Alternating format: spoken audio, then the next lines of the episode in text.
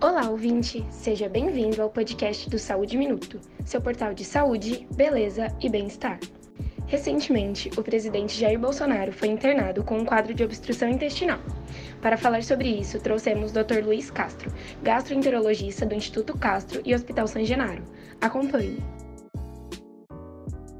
Olá, eu sou o Dr. Luiz Castro, sou cirurgião do aparelho digestivo, uh, especialista em cirurgia do aparelho digestivo com uma experiência de 40 anos.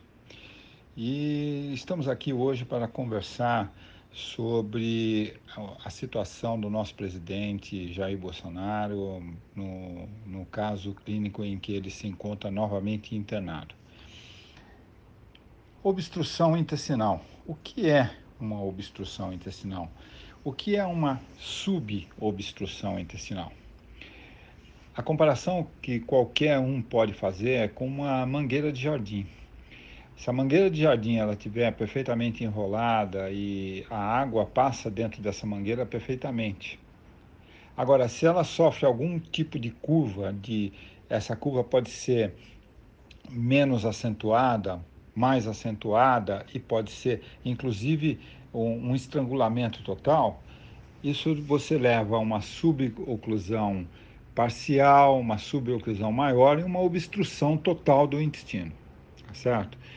A obstrução, a suboclusão intestinal, ela é de tratamento é, normalmente, se um tratamento conservador é melhor para o paciente não operá-lo novamente.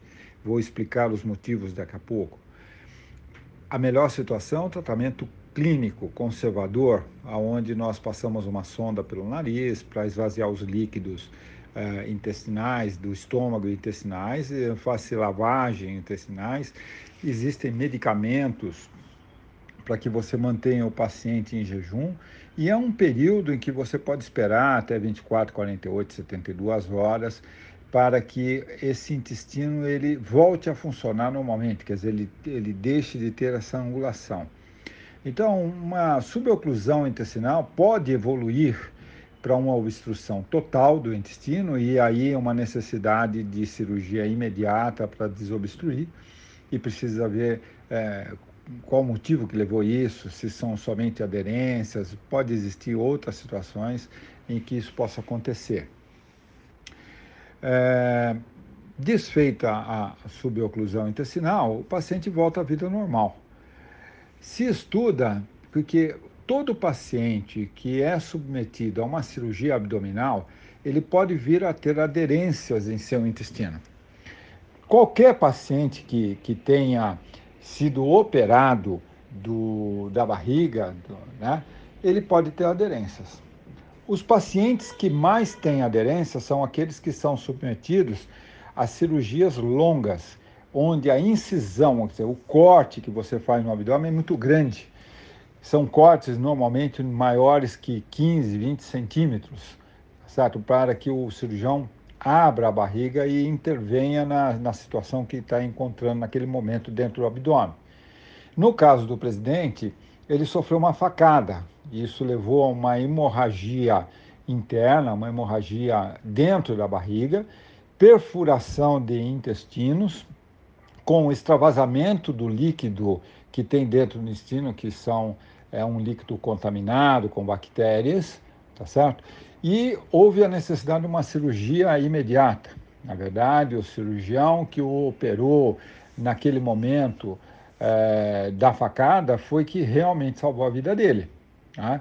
É, houve um rompimento de vasos sanguíneos importantes, com perda sanguínea volumosa, tá certo? E perfuração de várias áreas do intestino que foram suturadas, né?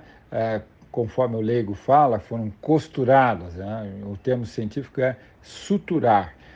E depois que houve isso, alguns dias depois, uma dessas suturas ela se abriu e houve o extravasamento de líquido novamente. Ele teve que ser novamente operado. Então, em cada cirurgia que você faz, você tem um processo inflamatório, e no caso dele, inflamatório e infeccioso. E isso causa muitas aderências no intestino. Posteriormente a isso, ele foi submetido a uma terceira cirurgia para fechamento da colostomia, onde se mexeu novamente em todo o intestino para que isso pudesse ser feito. E posteriormente a isso, como a incisão é muito grande e você tem aí uma incidência altíssima, superior a 30% de formação de hérnias abdominais. E no caso do presidente, é uma hérnia volumosa e que foi tratada com uma nova cirurgia, que onde foram desfeitas novamente as aderências, e isso não quer dizer que não exista um processo inflamatório agora, não infeccioso, mas inflamatório. E isso leva a, a novas, novas aderências, o que leva ou que pode levar a novos quadros de suboclusão e oclusão intestinal e obstrução intestinal. Então, é uma situação que foi decorrente em primeiro lugar, da facada que ele levou, obviamente, porque foi o, o, primeiro, o primeiro evento que aconteceu foi a facada, com sangramento, com tudo que tinha dentro do abdômen, a necessidade de uma cirurgia e das outras sub cirurgias subsequentes. Então, a origem de tudo, sim, foi a facada, tá certo? Agora, não, não é que ele está sofrendo resquício da facada, está sofrendo resquícios das diversas cirurgias que ele teve que fazer. Então, se estuda se esse paciente vai precisar ser realmente operado. Se esses quadros de suboclusão forem frequentes, recorrentes, se estuda a, a possibilidade de uma nova cirurgia preventiva, tá certo? Para se desfazer as aderências e, consequentemente, é, tentar melhorar a vida do paciente.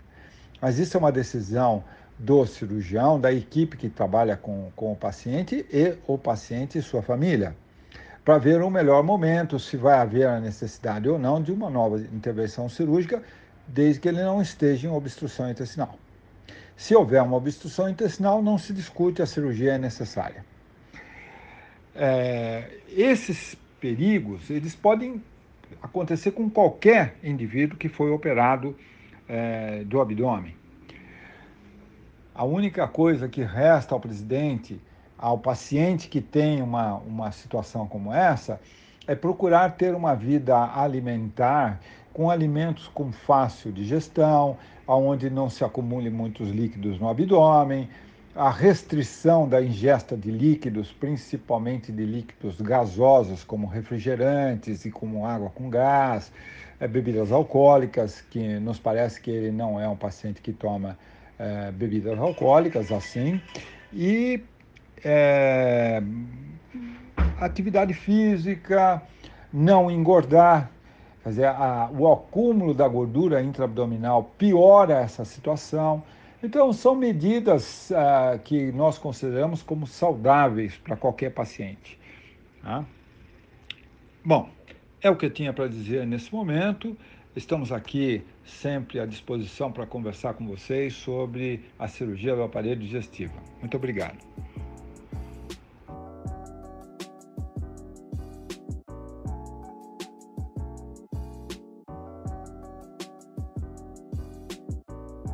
Obrigada pela audiência. A informação salva vidas.